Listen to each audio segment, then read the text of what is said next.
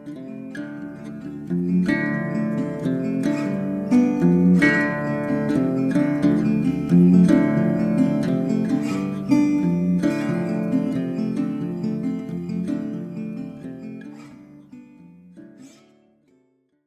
everyone, and welcome to another episode of the Bunkhouse. I'm your host Jon, and I'm an active duty Marine, so any opinion expressed on this show is of mine and not of military regulation or policy. Now, this is the first episode of 2022. Um, I had a little condensed recording and publishing session just because of some things that had happened early in the months in, uh, in my life personally, and then also I like to make sure I work around the schedules of my guests. So I hope you guys enjoy this one, and on to the show.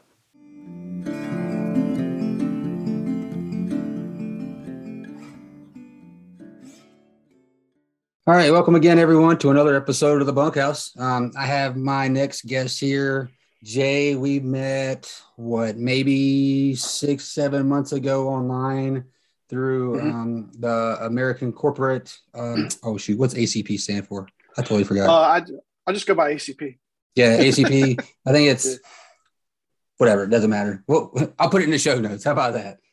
But yeah, uh, I signed up for a mentor uh, just because uh, for most most of my listeners, they know that I'm going through a medical board process. So I try to start my transition early, and I signed up for a mentor through their program. Um, I got matched up with Jay here, and we've been we've been talking, yeah, probably about six months now, kind of helping each other out. He's giving me some pointers and stuff like that too. So Jay, if you would just talk to the audience, tell them a little bit about yourself, and tell them your story about how you got from your service in the military to where you are today. Sure, great. Yeah, I'm a little different from some of your other guests. I've been out quite some time. so, um, you know, my service was back in the late 80s, early 90s. I was in the Air Force for four years. Uh, was a medical admin. Uh, 90650 was the job title at the time. I worked in air, air medical evacuation, which was a, a really fun job. It was coordinating uh, you know, patient care, and during Desert Storm, making sure you know uh, military folks got back to where they need to go, back to their home state or, or to certain medical facilities for care.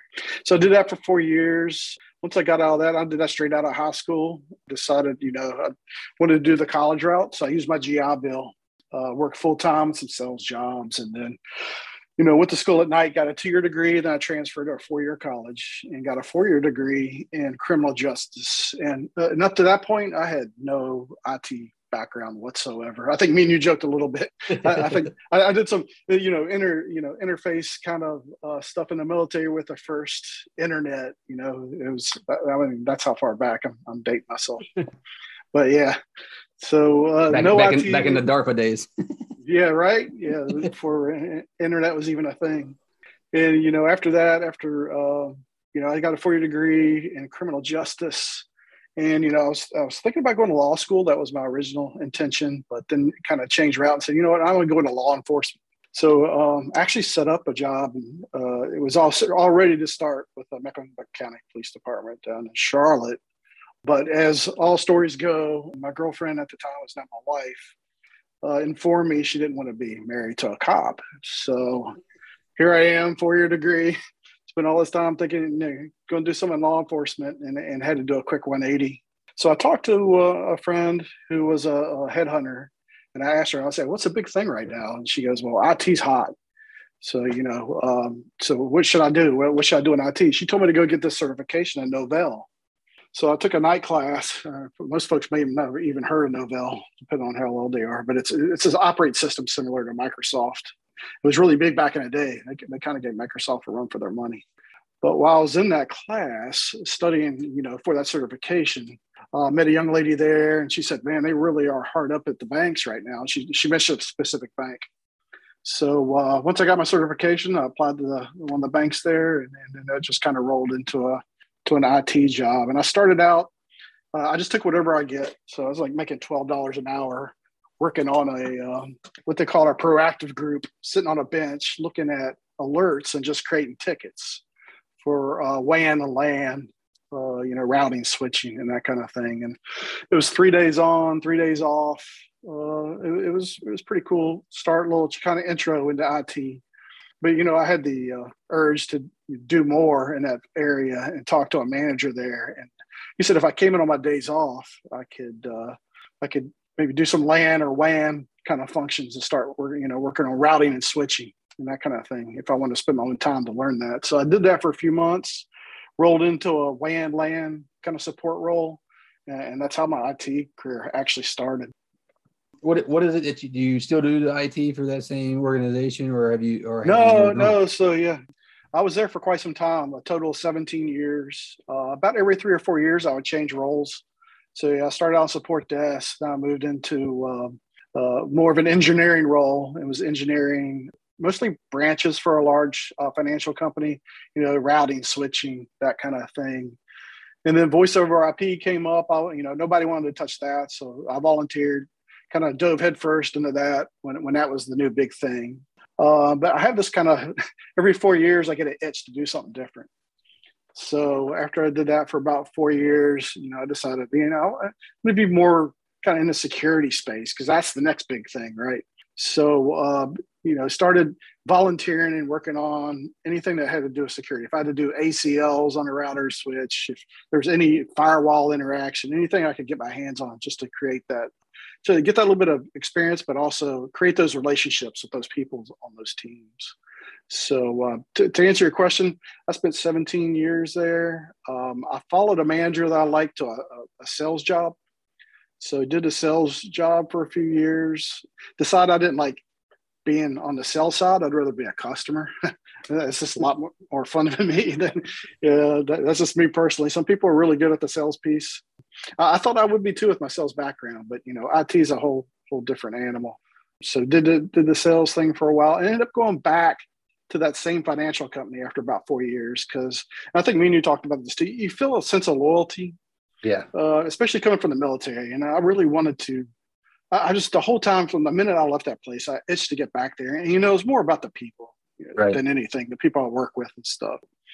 So I talked to uh, at the time was a, she was a CISO over at that financial company, large financial company. Said, "Hey, I want to get back in. I want to do security. What do I need to do?" And she asked, you know, do you want to do network security? Do you want to do application security? You know, there have been a lot of changes uh, since I've left. So um, in those few few number of years, so I had to go back and figure out what do I really want to do.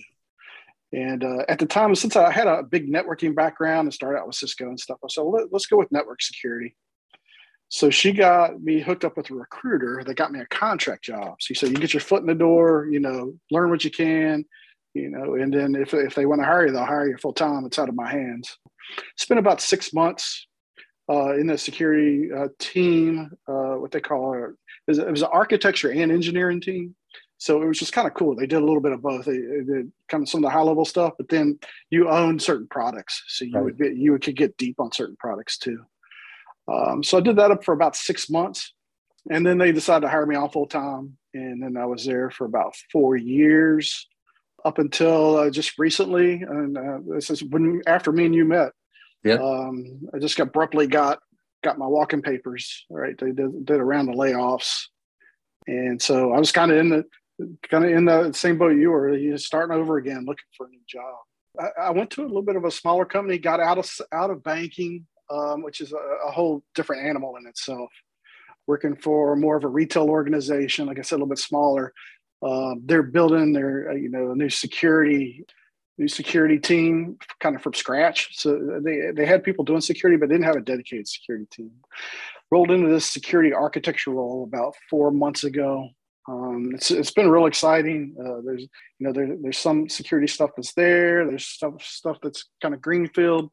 So it's kind of bringing all that together and uh, you know starting out from the ground up building policy and then product selection and learning work controls you know deciding controls and, and things like that so real excited about this new role only been there about four months but was was a little bit of a journey and, and kind of a, a sidetrack that I wasn't expected to take because you know before I thought I was just going to stay with this financial company until I retired. Yeah, no, that's that's awesome. You definitely have a slew of experiences in different areas, right? Like come out of high school, went to the Air Force, did some uh, medical database maintenance, if you would, like if you want to put it into some, like I guess today's generic terms for what that really the inputs and outputs of the casualties and stuff and making sure they're getting to where they're supposed to be going. going through college to get a degree in criminal justice and then getting into some sales jobs and then turning around and getting into the IT field. Just kind yeah, of definitely a long path.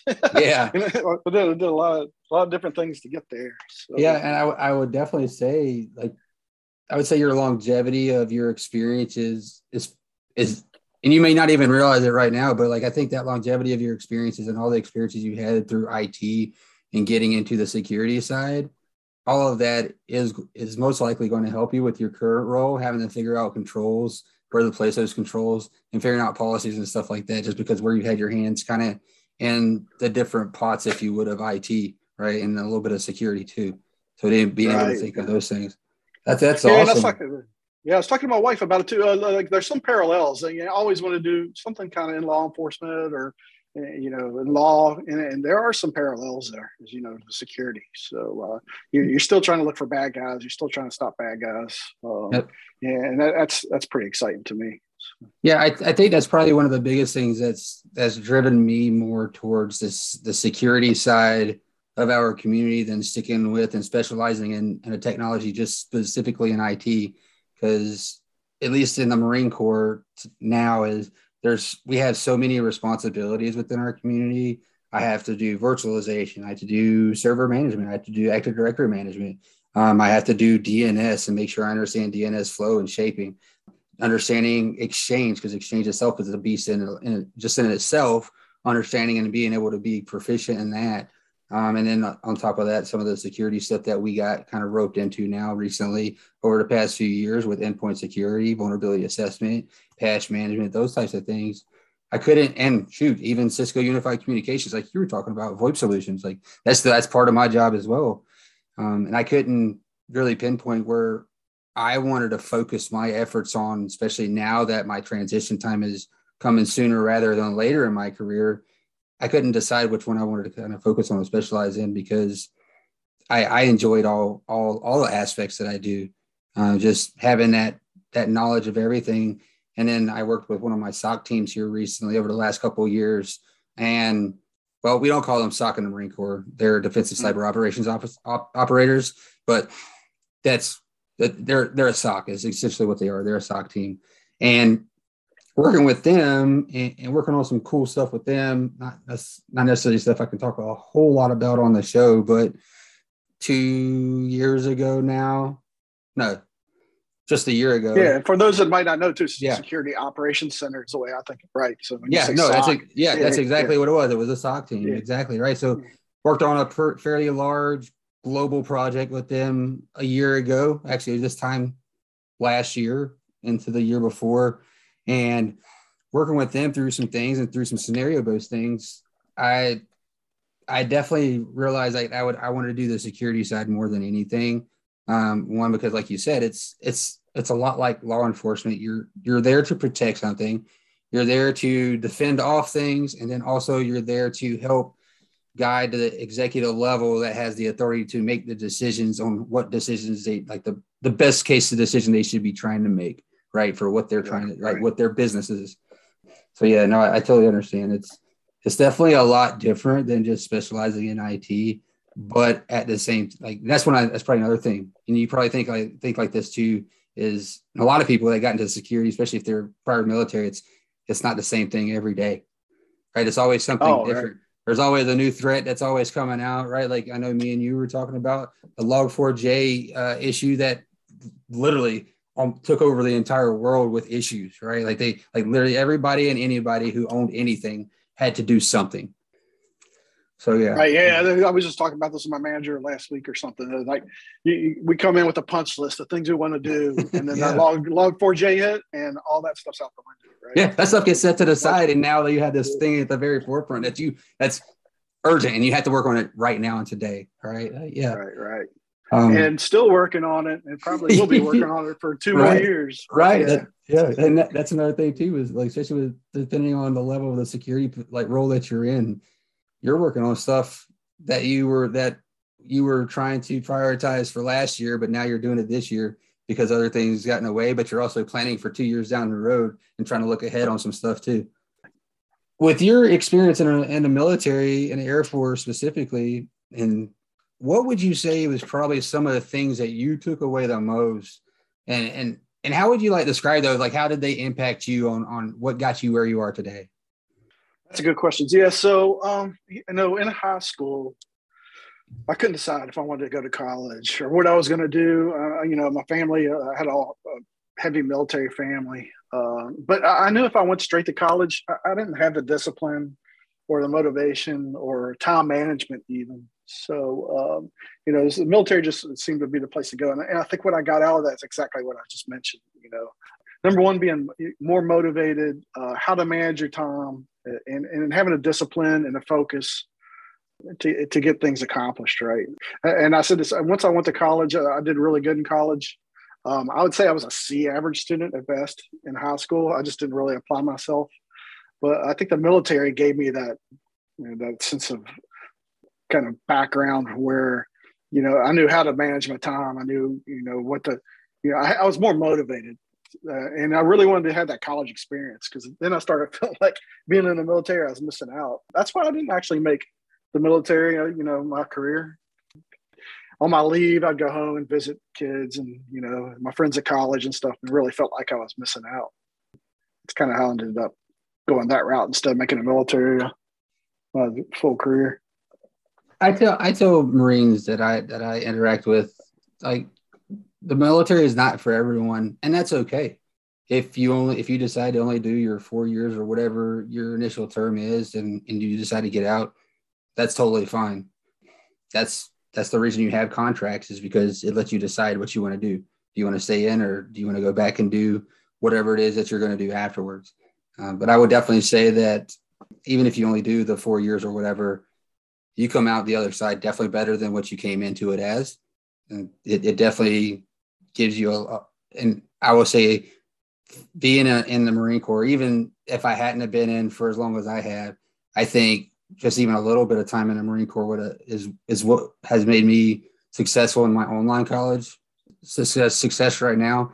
I'm currently like, like you said in high school, I was I was probably a D student at best because I didn't apply myself. I didn't. I never saw myself ever going to college. I even I'm pretty sure I even said quite a few times when I was in high school. I'm never going to college. Well, look right. at me now. Now I'm now I'm actually going to get my degree too.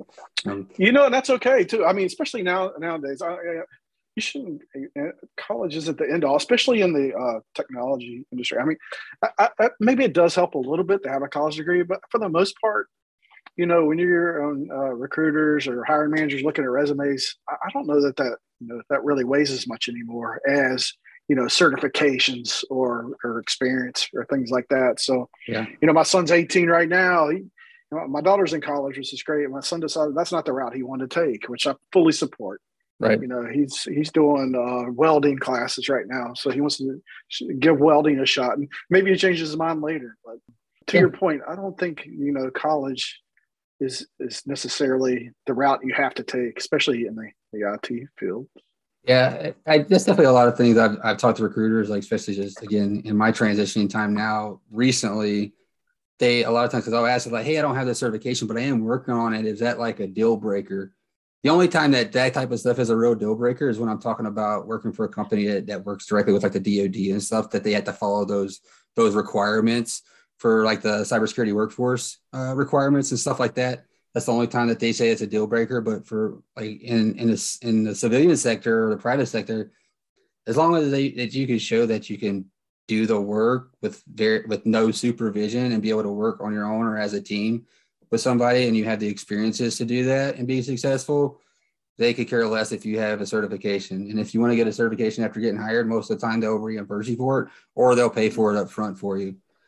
So if you yeah, and it's kind of to your point too, like like what you're talking about, uh, and, and, uh, this it was one of my early mistakes, downfalls, and maybe people can learn from this. Is when, when you look at a job, when you're looking online, and you, you look at it, you say, "Well, I don't have this or I don't have that." Maybe I've got seventy percent of what they're asking for, but I don't have these specific things they're looking for. Uh, don't be afraid to reach out to the hiring manager, recruiter, and ask them, "Say, is this really a deal breaker?" Yep. Um, I learned once I learned that um, you know, sometimes it is. It's like uh, you, you got to have this. You got to have you know this PCAS certification or something. You know, we're, yep. we're not even going to consider you. But in a lot of other cases, it's like, well, no, it's not a deal breaker, man. If you got this, you know, these couple of things, uh, like you said, and then when you actually get in there and get in front of the hiring manager and talk to them, a lot of it's like, is this a person that I think will mesh with my team? Is this a person right. that I can get along with? Is this a person that'll listen to me and that's willing to learn? Yep. That kind of thing. So um, definitely agree. Don't uh, rule yourself out of a, a particular job just because maybe there's a couple things on there that you haven't done before. You know. Yeah, uh, it kind of kind of added to to your point. A lot of times, especially now with the Zoom and everything like that, having to do like remote interviews, because a lot of times now they're not like the. Sometimes a lot of initial interviews with the recruiter will be over the phone, but when you get the interview with the, either the hiring manager or like if if the hiring manager is like the CIO or maybe the program manager for a program that you're going that you're applying for a position in that's probably going to be over Zoom or something like that. And like you said, it's really to see how do you present yourself physically, right? Do you look like you are presentable, professional? Um, and what is your character and like what is your attitude and mentality? And they could tell a lot of that just by how you answer some some of the the the certain questions that hiring managers always ask. They may not ask the same they hit verbatim as the other hiring managers, but it's literally the exact same response that they're looking for right? And like, how are you going to respond to that? Can you think quickly on your feet, stuff like that? And like you said, are you based off of who you say you are? Are you going to be a good mesh with the team that you're applying to be a part of? Um, that definitely has a lot to do with it because, like, we all know, being in the military, like the meshing of the team is what makes you successful as a whole group, right? Like if if your team does not get along and can't work well together, you're not going to be successful. And if you are, it's not going to be long term. It might be just short term success right? Like every once in a while, you're you're doing okay, but for long term success, you definitely have a have to have a team that's that's working really well together. Yeah, I definitely agree with that. Okay, so talking about kind of what's taking you where you are today from your military experiences and kind of where you are at today. Well, even let's see, along through your journey to where you're at today, what have been some of the favorite, what have some been some of your favorite subjects or projects or anything like that to work with or work on? Ah, good question. Yeah, uh, probably my favorite thing is, uh, you know, it changes, you know, from day to day, sometimes month to month. But right, right now is is understanding some of the new technology out there, some of the tools, and uh, part of my role is this one and the one I had prior before was, was product selection. But uh, you know, just learning something, you know, from the beginning to, to soup the nuts, and then you know, f- figuring out like you know what tools are out there there's a lot of vendors that do a lot of the same things so right. um, what's what you know what's important what's what's the top hitter and then you know being able to take that go do some research um, actually talk to those vendors gather requirements from your technical technical folks and then uh, the main thing is that I, I love new toys man so if i can find a you know some kind of new toy that brings something else to the table i definitely want to bring that up to the, the folks that make the purchase decisions and, and you know give them the options and tell them why I think this particular product is better than that product. Um, right. So I, I, just really enjoy, you know, finding out, you know, what are the new tools out there? What, what's the add-ons? And, you know, everything's really uh, going cloud. Cloud's hot. The security, cloud security is hot. Uh, yeah. Any automation, any automation kind of things, AI, uh, user behavioral experience. You know, things where it's more automation and more um, artificial intelligence to kind right. of help you quick quickly spin and do find those vulnerabilities or find those bad guys we were talking about. Okay. Uh, are there any you talk about like automation and stuff like that? Are any languages that you like to play with? Uh, I've been playing with Python quite a bit. So, so that's that seemed to be the hot one. So yeah. Um, yeah, yeah, I, I've been doing the same thing. I got my little Raspberry Pi hooked up next to me here at my desk too. Uh, so I've been working on some Python myself, trying to learn it because uh, I definitely, especially in the security world right now, Python is one of the I think one of the more popular languages for a lot of their automating and a lot of their tool sets and stuff like that.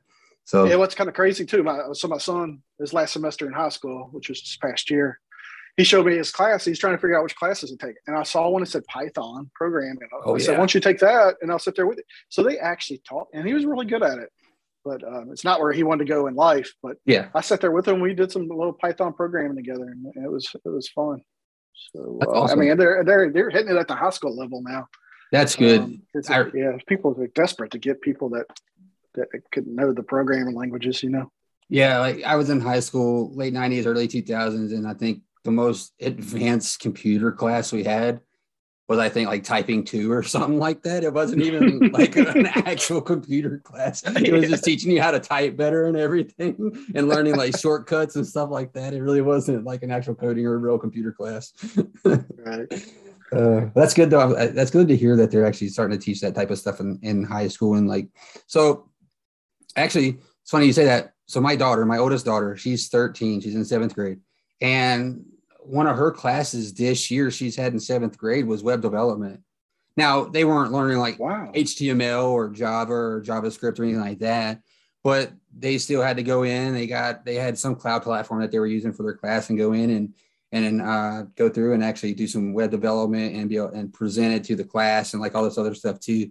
So they weren't really doing a lot of coding, but still they were still doing some web development, some front end type of stuff, which was I thought I thought that was actually really cool that they were doing that in middle school.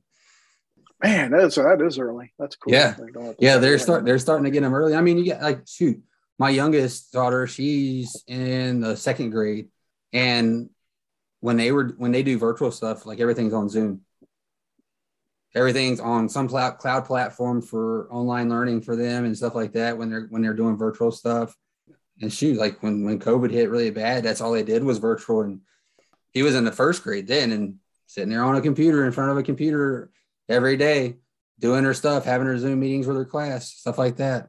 they're they're they're really starting them early. They're like, start, yeah. yeah, they're really starting them early on a lot of stuff, which I think is good though. I think that earlier, like especially the this time and day with what what what the future possibly could look like as far as technology and IT and, and stuff like that. I think it's important to start them early, just because again, this this is what's going to be, I think, the biggest industry at some point you know oh for sure for sure and um, you, you, talked a little bit about like your raspberry pi and your um uh, one of the things i like too now is if you get interested in something let's say like python there's so many free offerings yes. out there and they're actually good you can go out there and yeah. play around and practice with it yeah uh, same thing with cloud like aws you can go yep. up and sign up for a free aws account and they got so much training and stuff now yeah. that you don't even have to pay hardly anything out of pocket i mean i think i think I spend like 30 cents a month on storage or, or you know, yeah. something like that, or really minor.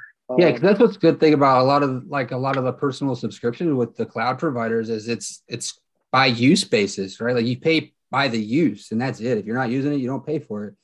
Yep, I think exactly. I think one of the best things with, with AWS, not trying to like promote a, a cloud provider over the other, right? But when it comes like to, to learning and education, their introduction, like their beginners stuff like curriculum is is free of charge.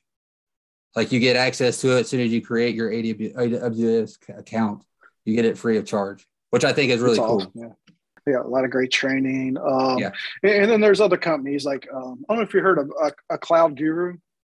Uh, I was working on uh, some. Uh, I was working on some Amazon certifications there. I, I, think so. I thought their training was excellent. It's like a monthly service charge they charge. Right. I don't remember it's twenty dollars a month or something, but that was really uh, they kind of combine what you, what you like your access, your free access, and then yeah. some labs, uh, which is a nice kind of cut over. Actually see and feel and play around with right. it, and then prepare you for those certifications too, if you want to take. Okay. CBT Nuggets has a lot of good stuff too. If you ever heard of them. Mm-hmm they have a program where you can get six months free if you're transitioning or a veteran. You can get six months for free to full access to all their stuff, and they have some really good stuff on there too.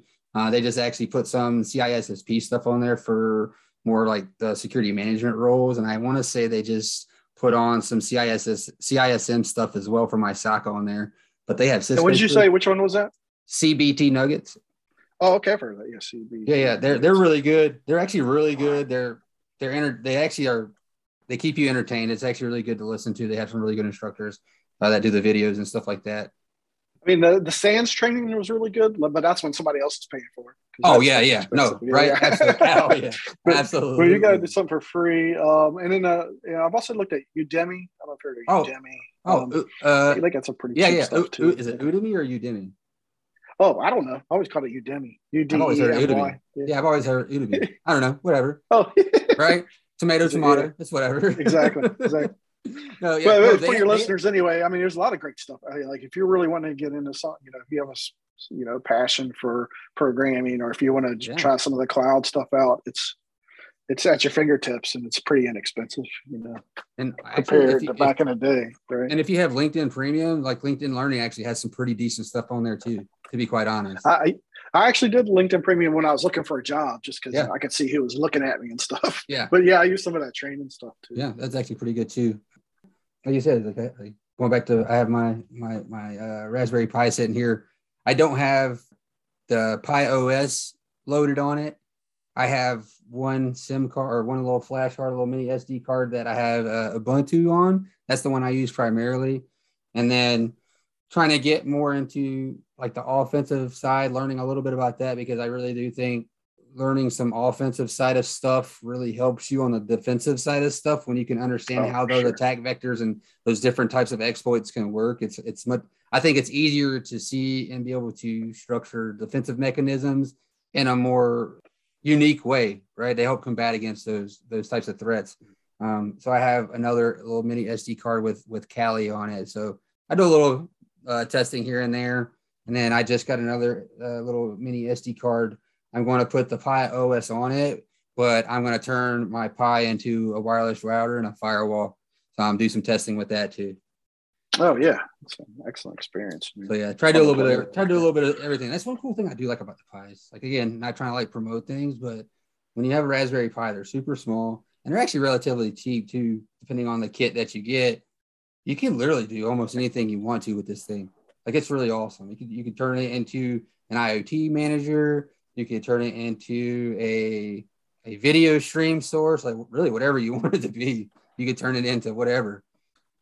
So based off of everything that you've kind of learned throughout your your journey and like your career sets and the different kind of avenues if you would of what you've been doing what kind of recommendations or or pointers would you give our listeners here maybe some things that we haven't already talked about some some some, some other things there Yeah, I see. Um, hooking up with a, a good uh, recruiter. I, I learned that this time around too, and and I listened to some of the other interviews. And I think I heard uh, one of the guys say like, uh, hit as many people as you can. I'm I'm kind of maybe take a step back and find you a couple really good recruiters. Um, I have a couple folks, and I'll be happy to give give you their names and contact information later. But uh, just dealing with this whole thing, uh, you know, a few months back when I had to go through looking for a job again, is finding a couple recruiters that you really feel comfortable with, that knows what you're looking for, because you will get hit with a lot of folks that, you know, if you throw your resume out in Indeed or you're out on LinkedIn or something like that, um, you're, you're going to get hammered. You're going to get a lot of folks reaching out to you that don't even know what they're asking for, which is a Yep. little frustrating. Um, I learned my lesson the hard way, going to some interviews and finding out that it, it, the role wasn't anything like either I was looking for or that the recruiter had promoted to me. Because you know, when it comes to recruiters, uh, I'm, I'm, I'm sure they're good at their jobs and stuff, but a lot of times they're just focusing on the keywords, right? And and their job is to get you in the door. So Yep. they're going to do it. If you even have a remote experience or something they think you might fit, they're going to try to stick you in there. So um, I, I had a couple of recruiters that I've uh, developed a relationship over the years. And um, if I'm looking, I'll go out there and tell them, and they look for me. And there's a lot of stuff that they might know about or come across their desk that doesn't get advertised. right Yeah. So um, that probably one one place. And then me and you worked on your resume a little bit, and I worked on my resume after I looked at your resume because I didn't think my resume was that great. So, so I mean, me and you helped each other a lot with the resumes, but you know, tell your resume for the job too. I mean, make sure that the job you're applying for that you have those some of those keywords in there back to that whole keyword thing at least get you past the, the recruiter section because a lot of times these hr recruiters stuff to look at if you don't have the keywords in there you, you get thrown to the side you don't even get a chance to to, to get to the next step let's see what else I, I wrote a few notes here you know keywords and resumes uh, i did run into a few situations especially with technical jobs sometimes you're going to get a lot of interviews and don't get frustrated by this. I think in some cases I had six or seven interviews for one job, but a lot of that had to do with, you know, first you talk to the recruiter, then you talk to the hiring manager, and then they have their technical folks. And then sometimes they schedule those technical folks separately. Sometimes it's like six at one time. I- I guess- like a panel type Yeah. Yeah, panel type kind of thing. And I don't know if you've run into this with your search, but yeah, it's just don't get frustrated. You know when you, and uh, and that kind of goes back to the whole thing about being a little more selective about the jobs that you go to interview for, because because that will wear on you if you try to do too much. Yeah. At one time, you know. Um, I think we talked about asking that. You know, I, I, found a really good question to ask a hiring manager too. Is um, you know, what do you what are your expectations for me in the first ninety days? What, what are your expectations for me in one year? Just asking that question. Number one, right. The, the hiring managers are, are really uh, that really you know they pipe up when you say it because okay, this person really wants to know what this job's about. Right. And then number two, you're going to find out what the you know a better explanation of what the job is is going to be. Right. I don't know if you've had that experience yourself. As far as like one of the things I always look at now too, it might not be as much for some of your listeners, but for me, benefits is a big thing because uh, you know I've only been in the service four years. I still have to pay for my own health care, right? Uh, 401k match and things like that. And I, I, found in the past some other jobs I've taken, you know, um, I didn't look real closely at that, and then find out, you know, they they don't really have a good 401k match, or a lot of companies now do this cost distribution for healthcare. I don't know how what you actually call it, but the, the lower folks that make the less money pay less for their uh, health care, and okay. folks that make more money pay more for their health. Right. So okay. in, in, the IT field, you're going to find yourself at the top end of yeah. pay scales. So uh, just something to consider. And I mean, you've talked about like how to handle, uh, you know, negotiations for right. um, salary and stuff yeah, you should have a pretty good idea by the job you're looking for. You know, salary ranges, all that's easy to find research out there. I know you had a, you, you might want to tell the folks. I don't know if you told them on any of your previous calls. You're the way you go about it. Oh yeah, so salary. yeah, so every recruiter is always going to ask you. The recruiter is always going to ask you, and then usually either the program manager or the hiring manager, whoever the next step is after the recruiter that you talk to, is always going to ask you what you see your compensation being, and that's how they're going to word it too. It's compensation. They're not going to say salary. They're going to say compensation, right? And kind of adding to the point you were just talking about, as far as compensation. Matter of fact, I had a call with a recruiter a little bit ago, a couple hours ago, and she asked me what I was expecting for compensation. I said, really, it depends on the the level of the role. Am I doing front end conversations and recommendations to executive level uh, staff? Uh, am I looking at doing engineering and planning and architecture for global scale type of requirements? Or is it just for one local office or, or region, right? Because that because that matters too. Like you, the, the level of responsibilities that you have for your position definitely, I think, pay into far as the salary portion of compensation. But I also told him I was like, okay, well, what what do the bonuses look like? Are there performance bonuses every year? Do they do Christmas bonuses? Right? Do they do stuff like that? What does your your your your PTO look at? Like your paid time off? What does that look like? Do they, like you said, the 401k matching? Do they do that? Or what does that look like for them? Or depending on the company too, do they provide shares um, within stocks? Right? Because they, they, if that's part of compensation as well, where they'll give you so many shares each year or whatever the case may be for compensation, then that could be on the table too for a lower salary. But at the end of the year, right. it all equals out about the same that you were looking for, right? When it comes to bonuses, especially if, especially if it's performance bonuses and you know you're going to perform at the job because you're going to want that bonus. So you're going to do what it takes to make sure you stand out in that position to, um, to be able to get the money that you want. If if you get a five thousand dollar performance bonus plus, let's say ten thousand dollar Christmas bonus. Like these are these are fictional numbers, right? Mm-hmm. So that's that's fifteen thousand dollars a year just in bonuses that you're getting from this company. Okay, well if you're looking at one hundred sixty thousand dollars a year for your salary, but they're not looking at paying for that, but they give you those types of bonuses. Okay, okay, I'll take one forty five then.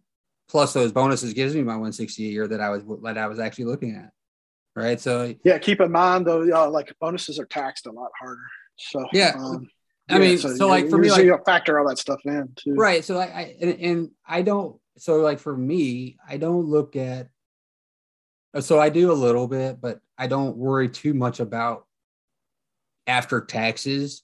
I look. I always look at pre-tax salary and bonus money, um, mm-hmm. and then whatever it's going to be before taxes, because that kind of gives me a ballpark idea of what it's going to look like after taxes. It may not be exact, you know what I mean? But it kind of gives me a ballpark at least a little bit. So like those are the, that's the kind of the way I started looking at it too. And like you were talking about with far as when it talks about salary, I never give them a salary range anymore. Um, and I and I learned this from a really good friend of mine that I'd met through networking on LinkedIn and went and, and attended a couple webinars and stuff like that and met him through there. And I got told when they ask you what you think your salary range is, if they specifically ask you that question outright, never answer them. Don't give them numbers because most of the time you're going to short sell yourself and mm-hmm. you're or you're going to undersell yourself big time most of the time. Not maybe not every time, but I would probably say 90% of the time you're probably going to undersell yourself. And the way I handle that now is I I ask them, I kind of give them a question back and say, based off of what you've seen in my resume, because obviously you saw something. That's the reason you called me, right? So based off of what you see in my resume for this specific position, and obviously, I'm not the first person to ever hold this position, right? So, like that's the way I like. It's not like a brand new position. Maybe it is, but most likely it's not a brand new position. So, based off of what you know about this position's salary range in the past and what you see in my resume, and just talking to me so far, what do you see that should be, right? And like, so I make them give me a range. Um, right, that's a good remember, way to go about it. Remember, if you can get away with that, now sometimes I just say don't sell yourself short, right? So right, and I've given ranges before, and then they gave me the top range, and I'm like, uh, then I'm like, did I not ask for enough?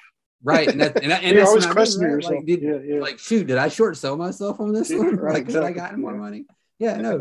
um, so, like today, matter of fact, when I was talking to a recruiter, I kind of did the same type of thing, but her as a recruiter doesn't she doesn't deal with any of the financial side of things. So she doesn't even see salary ranges or or do any kind of talking with those types of things. She said that would be more of a question for the hiring manager. I was like, okay, that's fine. And if I make it to the hiring manager, then I'll ask him that question, him or her that question. Then if I don't, then oh well, it wasn't meant to be. You know what I mean?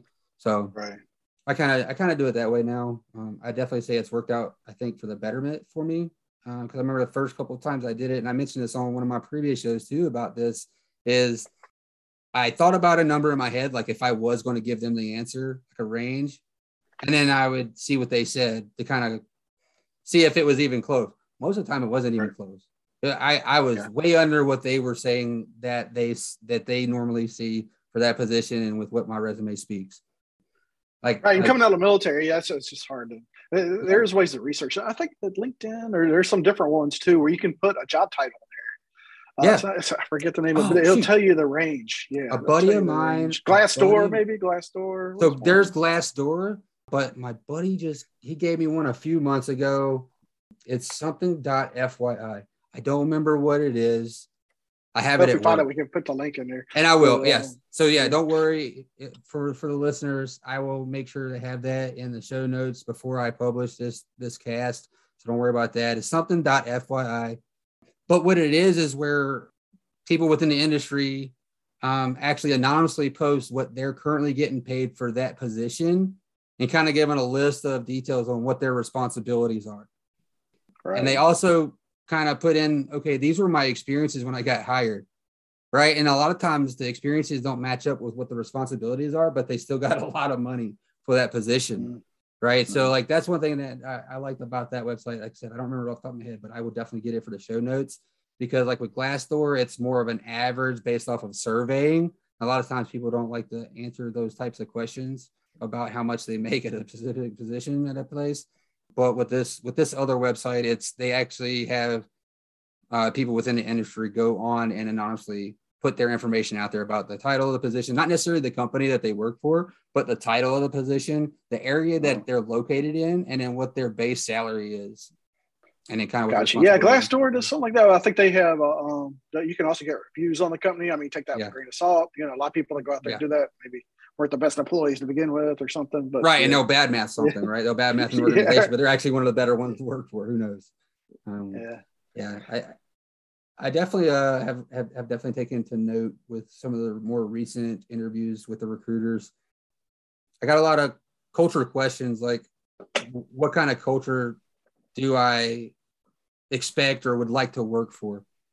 Now, when I answer that question, I use the terms like I want a culture of everybody understands that it's a team effort.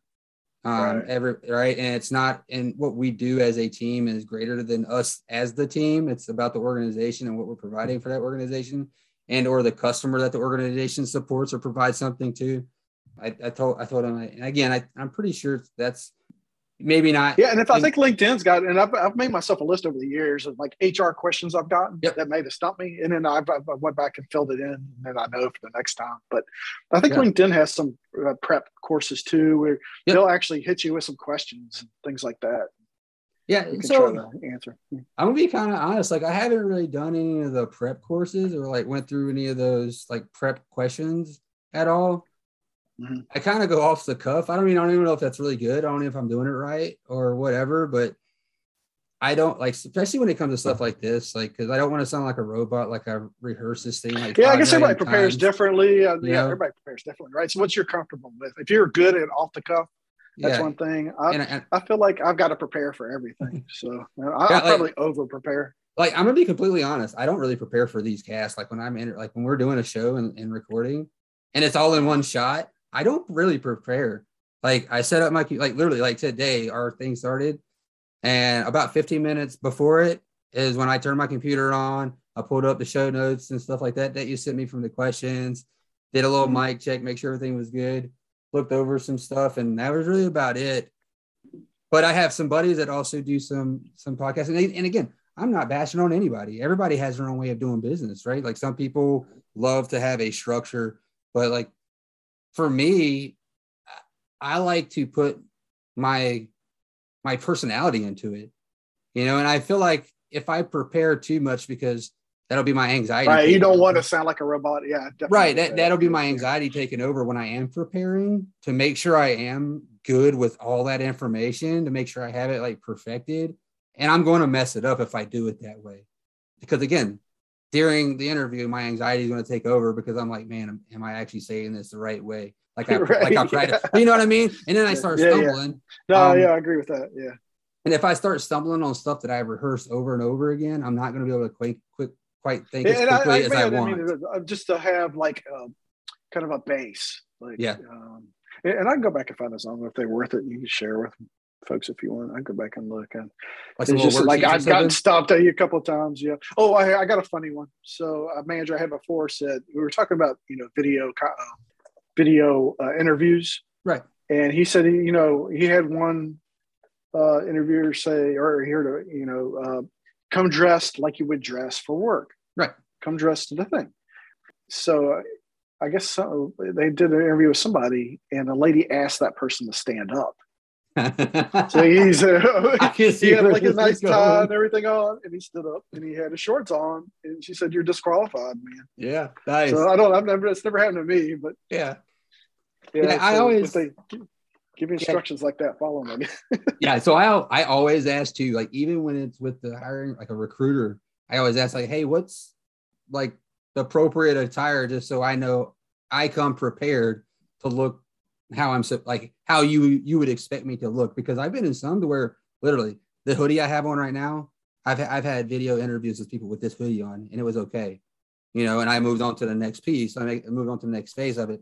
But I've also had some that were like, no, have some pretty professional attire on. So like polo was fine at that point, but I have a a video interview with the hiring manager for for a company coming up on Wednesday, and it's business casual. So I'll have my sports coat on, button up shirt, and like you said, like I'm not going to have shorts on to stand up in. Mhm. Like I'm actually gonna have my slacks on, you know, like actually Yeah, yeah, be fully right. dressed. but no, In case you like- accidentally bend over or something. Yeah. and, Yeah. and it's okay to ask those questions. It's totally okay to ask those questions to make sure that you're prepared. And it's and it's going to show them too that you want to be prepared, right? You want to be able to set the best example for them. You know what I mean? Right. I think we bounced all over the place, but um, you know, I mean, you talk about resumes too, trying to keep Yeah. them down to one to two pages. Um, and I heard a re- really good. If people hadn't listened to your other interviews, one of the- about re- removing the military terminology because you know a lot of folks don't. You know, they're not going to know what you're saying. Yeah. If you use a lot of the military terminology and stuff. Yeah, that was about- a that- really good feature. That was uh big one hit on that in episode four. My guest Jack, he hit on that a lot. And it's true. They're not going to know. Like for me, my my MOS title right now is data systems engineering officer. That means nothing in the civilian. right. Like it means Jack. Oh, oh, you're a chief warrant officer. Yeah, that doesn't mean anything either. No, like nobody cares. Like, like my last guest, Jason, he hit it on the head. Like nobody cares about what your rank was in the military. That doesn't resonate to anything um, on the civilian side. So being able to take that, take strip the military stuff away from it, and it's not bad to do that. Um, go out and and and and turn it into some terms that that can translate or make sense to somebody that doesn't have a military background. So like on my resume, my current position that I have for my experiences is IT systems and security architect. That's essentially what I do. I, I, I do some engineering, but as an architect, you should be able to do some engineering, right? Getting your hands dirty, doing some doing some of the down and dirty like technical planning for stuff. But for the most part, I do a lot of overarching planning, some high level, more more high level planning and design, mm. right? It's like so that's essentially what it is. It's an architect's position. I think that's extremely, and that's hard. That's a hard, even for the ones that have only been in for a few years. I think that's hard because that's just all that's all in the terminology they know in the industry. Right. And I think that's, I think that's where they have to get out. And I, I, I was guilty of it too. But taking the initiative and learning some stuff on your own because you're not going to learn all the the ins and outs of this of the actual vendors themselves, the technologies while you're in. There's certain things that you're only allowed to be able to use, right? If you want to learn other things, you kind of have to take the initiative and kind of do it on your own. Exactly. Yeah. Is there anything else that you'd like to talk about? Any any other yeah, advice or just any other subjects or anything? Yeah, no, I think uh, uh, we hit a lot of stuff that at least I want to get out to your listeners. Okay. You know, um, you know, as far as you know, I got some causes to the ACP thing that we talked about. So, yeah. You know, if you're if they're looking, if your listener somebody's looking, please go out there, sign up. You know, this was a great experience for me, Jon. You were my first. Oh, yeah your first one. I'm planning on doing it a lot more. It's just, you know, it's all about people and making connections, and, and that's going to carry a long way in the civilian world because you know it's a you know small industry. Uh, people move around a lot. Um, when when I had this thing happen to me a while back, where you know you know it was a little stressful, and you know I'm out of one day, I think I'm going to be somewhere forever. Next day, I'm not there anymore. So um, yeah. I actually reached out to some people. They said, you know, come right over. I know you, you know your reputation, you know. So, but I took my time and, and found something that really excited me. But not yeah. to say that it's you know those contacts I, I, keep them up i keep up with them um, i think uh, you know developing your brand advertising yourself getting out there. I know we talked about linkedin a lot. I know you're pretty active on it. Uh, becoming an influencer i mean so and that's something i'm probably guilty of not doing but i do pay attention to folks that are influencers out there. And you know people you're going to get remembered for that when you yeah. start looking for a job or reaching out for people for help. No absolutely. Um I I will probably like honestly once I do retire and I kind of figure out what my next job schedule is going to look like and my personal schedule outside of the military once I retire, I'm probably going to reach out to ACP and, and try to volunteer as as a mentor as well because like you said, like this I might have been your first mentee. You're my first mentor through ACP. And I think this has been a great experience. Because oh, like, yeah, you said, like you said, like just because you're a mentor doesn't mean you can't also be a mentee at the same time. Like like me and you, we've helped each other with quite a bit of stuff. Right. Yeah, we've so, talked about a lot of things. That, yeah, and back and forth. You, so. you can learn something from anyone, regardless of who it is or what it's about. You can learn something from anyone, and that's definitely one thing I've I've taken away from a lot of the networking that I've done over the last year or so is making sure that one you're learning something something from everyone that you connect with regardless of what it is whether it be per- personal professional, religious, whatever the case may be. Always try to learn something, but at the same time, always try to provide something, you know. And again, regardless of what it is, because again, just because that you're taking something from them or learning something from them doesn't mean you can't teach them something too. Because again, there might be something or an experience that you have that they haven't had, and you guys can help each other out. So I definitely know I, we, we've helped each other out on a couple of different uh, times throughout our, our time. Yep, definitely. Um, Anything else? Any other subjects? It doesn't have to be IT related or anything like that. Anything else? Uh, no, I think that's. I think uh, hit on everything I wanted to talk about. Okay. Anything well, else you want to talk about? um, actually, yeah. Um, I'll go ahead and talk about it now. It it hasn't come to fruition yet, but it will after I retire. I mean, well, I'm trying to wait till after I retire just because of the sake of time piece and not having more than 24 hours in a day to be able to do things that I that I want to or need to. I am going to be starting a second session of the show each month. Going to have so I'll be publishing out two episodes, um, but the the second session isn't going to be tailored towards IT or cybersecurity like this one is. I am going to continue to do this type of session, but I'm going to start tailoring towards mental health issues with veterans and their families. So not just the veterans, but the family members as well, because I definitely know from my own personal experience, the spouses don't they go through just as much mentally as we do as the as the service member, just in a different light. And then they get their their issues get pushed to the side as soon as we come home and they don't get addressed or talked about or anything like that. So focusing not just on the veterans, but the family members too, and um, promoting suicide awareness, not just in veterans, but the suicide awareness just across the board, just in general, uh, suicide across across the board. They're on all scopes. Um, so yeah, yeah, that's, and that's you know I've, I've been there too. It's affected me, and having a good support system or somebody to talk to, or you know, going through what I just went through. Uh, you know, there's some dark days, and oh yeah, and, and, just somebody reaching out. If you know somebody that's you know struggling or something, make sure you check in on them, reach out, and talk to them, make sure they have an outlet. Yep. Um, you know, it's not the end of the world, and and things happen for a reason, right? And so oh, yeah. for me, you know, I truly believe things that. turned out better for me. I feel like uh, I got a promotion. I'm much happier than I was, and I feel like now uh, they did me a favor. Yeah. no, uh, absolutely. Um, yeah, you know, I don't, I don't know if you listen to a lot of country music or anything like that, but it, it, it's not IT related whatsoever. But it kind of wraps back into the conversation we're having now. Um, I don't know if you know who Cody Johnson is, country singer oh, from Texas. I do not. Um, yeah. But anyways, he they uh, Amazon Prime just did a like a short documentary on him called Dear Rodeo: The Story of Cody Johnson. It's really good. It's about his career as a country artist prior to being a country artist, he was a rodeo cowboy. That, that's again, that's mm-hmm. the reason I really enjoyed his story because I'm a prior rodeo cowboy as well before my career in Marine Corps.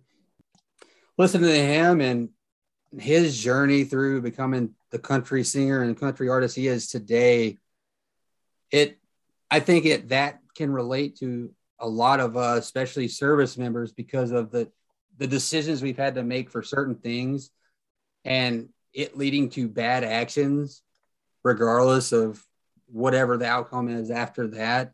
And a lot of times gets to another decision point to where, okay, we make a decision and then now something good happens after that. And then kind of back and forth. And then at some point, those things that have happened that have made you who you are today are going to bring you to a decision point to where the decision that you make can be the best thing to ever happen to you in your entire life right? Yeah, I'm not a country music fan, so but I'll check it out definitely. I love so those like, kind of stories. Um, yeah, so I'm not a I'm not a mainstream country guy. Like I don't like mainstream country. I'm more of a Texas country kind of guy. So like Casey Donahew band, Cody Johnson, stuff like that. But no, I really like that because again, it's not necessarily about the music. Gotcha. Essentially, it's about the story. Yeah. Right. It's about his journey to get to where he is today as an as a country artist. And Dear Rodeo is a is a song that he wrote, and he explains like how he came to write that song and like what it really means and stuff like that too. So it's really good. I like it. Oh, okay. So you made me think of something else though, and I think I mentioned to you when we first started talking, but I don't know if you ever got to listen to David Goggins or Can't no. Hurt Me. Uh-uh. Uh, yeah, yeah. Check out. He's on. I think it's on Amazon. He also has YouTube videos. This guy is freaking amazing. Okay. He's so inspirational, and he, what he came from. He, I think he's the only guy in military history to be to go through um, was it uh, Navy SEAL school three times, yeah. and then also go through Army uh, paratrooper school. A couple things like the, the guy's just off the hook, man. So okay. If, yeah, I have to look. You want a really good read or a podcast? You know, check out David Goggins. Can't hurt me. Okay. But, uh, that book changed my life. Really okay. did. Okay, I have to check that out. We'll put that stuff in the show notes too, and I'll put the the um the Dear Rodeo, the Cody Johnson story. I'll put that in the show notes too. Um, okay, awesome. Where it's at on on uh, Amazon Prime. So, okay.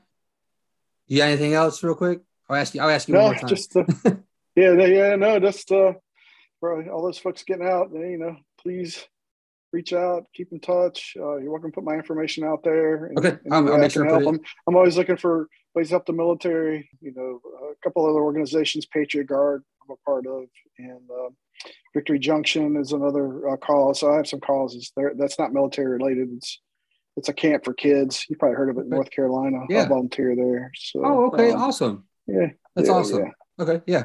I'll definitely uh, I'll get all that information from you and I'll make sure it's in the show notes and everything like that. Cool. So, yeah, cool. I like all promo- right, I like promoting stuff like that too. So, like I said, Awesome. primary awesome. subjects IT cybersecurity, but if we talk about other things, I'm I'm all about talking about stuff, putting stuff out there, letting people learn, and and, promoting some good causes. So we'll put all that stuff on. Awesome. All righty. Yeah. All right, man. Jay, it's been a pleasure, dude. Thanks for being on the show. Yeah. So until next time, man. All right. Talk to you soon. All right. Bye. All right, see. Bye.